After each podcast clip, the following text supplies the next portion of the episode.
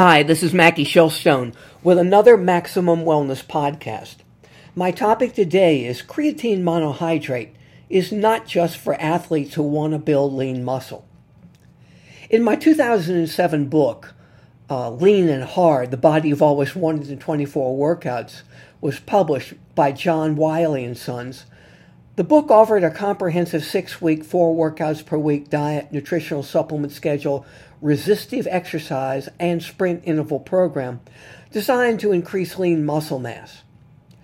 My book was based on a research study of my concepts that followed a cross-section of athletes and non-athletes over six weeks when I was an associate professor in the L S U School of Public Health and Preventive Medicine. One of the nutritional supplements tested in the applied research study and utilized in the book was creatine, an organic acid that is created internally from the action of the amino acids arginine, glycine, and methionine, which are constructed in the liver and regulated through kidney function. Creatinine predominantly resides in skeletal muscle, mostly as phosphocreatine, with roughly two percent degrading to creat- creatinine, that's C R E A T I N I N E, a metabolic byproduct, which is why too much creatine, that let me spell that, C R E A T I N E, may skew a creatinine clearance test, assessing kidney function.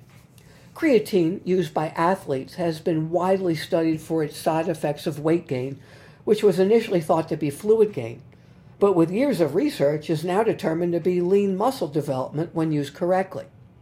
I came to the conclusion after seeing the results of the L S U applied study and my continued research on creatine that someday creatine monohydrate would offer additional benefits to an aging population, specifically to address sarcopenia, the aging loss in muscle strength, uh, di- that's called dynapenia, muscle mass, muscle quality, and physical performance. We're speaking specifically of uh, age-associated frailty issues. That day has now arrived. New research, current evidence, and possible future applications of creatine supplementation for older adults, which appeared in the March twenty twenty-one online peer-reviewed journal Nutrients, comments that sarcopenia typically, typically occurs in eighteen to thirteen percent of adults over, over the age of sixty and is associated with age-related health conditions such as osteoporosis, osteosarcopenia, that's muscle-related bone loss, sarcopenic obesity, physical frailty, and cachexia, that's muscle loss due to disease. Muscle mass decreases by zero point four five percent in men and zero point three seven percent in women uh, after the age of sixty. However, these decrements uh, climb to almost zero point two, zero point nine percent and zero point seven percent for women starting in the seventh decade. That is seventy, of course. The age-related decrease in muscle strength, which is a strong predictor of poor health com- outcomes, such as mobility disability, falls, fractures, and mortality in older adults, occurs more rapidly, two to five times uh, faster than the reduction in lean muscle mass. Now, the Canadian-Australian study authors performed a narrative review evaluating current research involving creatine with and without resistive training on the properties of muscle and bone in older adults in order to provide a rationale and justification for future research involving creatine in older adults with osteosarcopenia, sarcopenia obesity, physical frailty, or the cachexia I referenced. Well, here's what they determined. As it pertains to addressing sarcopenia, and I'm going to start quoting, creatine greater than three grams per day and resistance training for a duration of greater than seven weeks, primarily whole body routines, can improve some measures of muscle accretion, that's, that's growth, strength, and physical performance in older adults. Independent of resistance training, a creatine loading phase and or high relative daily doses of creatine, that would be greater than zero point three grams per kilogram per day, may, that's kilogram of body weight, by the way, may be required to produce some muscle benefits in older adults.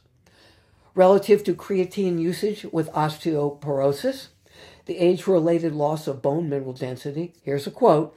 Collectively, the vast majority of studies show no greater effect from creatine, with or without the resistance training, on properties of bone in older adults. End quote. For the use with sarcopenic obesity, uh, which the researchers say occurs in approximately twenty percent of the older adult population. Here's the quote. Creatine and resistance training appear to be an effective intervention for decreasing body fat percent in older adults.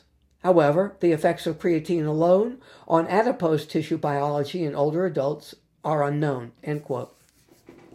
With respect to the physical frailty, that's a syndrome of physiological decline later in life characterized by vulnerability to adverse health outcomes, that's hospitalizations, falls, social iso- isolation, and reduced quality of life, despite the preclinical and clinical evidence demonstrating an effect from creatine on multiple pathophysiological mechanisms associated with frailty.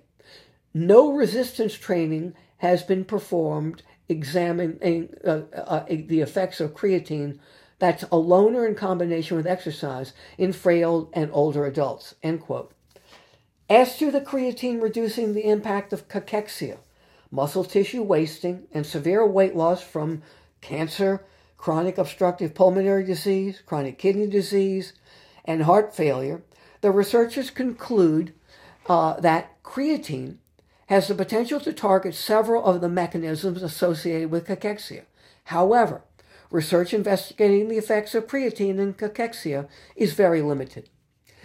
The initial creatine utilization protocols with resistive training and explosive type events such as American football and combative sports call for a loading phase of roughly twenty grams per day.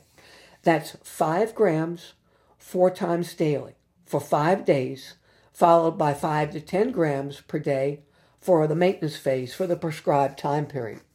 Over time, that protocol has now evolved to a three-day loading phase of twenty grams per day, followed by five grams per day for a maintenance phase. And that is determined by your doctor and uh, the research. My sports and lifestyle nutritionist, Jody Mulhazen, a registered dietitian, dietitian nutritionist certified in sports nutrition, who's worked with my various sports performance, fitness, and wellness hospital-affiliated programs over the last decade, reinforces that, quote, we first established that each creatine utilization candidate meet the appropriate medical, that would be normal kidney and liver function, and performance criteria, end quote. Then, quote, once the three-day loading phase is complete, five grams of creatine per day is used, only on the days in which the resistive or explosive type training is performed, with a combined loading and maintenance phase of six weeks, end quote. As referenced in the Nutrients study, other creatine protocols call for between, here we go, zero point three grams per kilogram per day to zero point one grams per kilogram per day, as determined in conjunction with the guidance of your personal physician and or dietitian, who is experienced in man- managing a creatine protocol. I know I gave you a lot. Um, you can go to maxwell nutrition dot com and read this column again. Uh, you can sign up for the Maxwell Nutrition newsletter. Um, you can read about the research study on the Maxwell Nutrition website and learn a lot more. All of that available to you at maxwell nutrition dot com.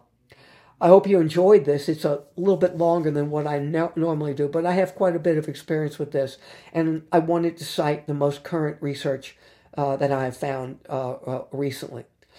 Until next week, I ask God to bless you, keep you safe, healthy, prosperous, and successful in these changing times. I hope to talk to you. I say that because we're, I have a changing world. I look forward to talking to you next week. Be well.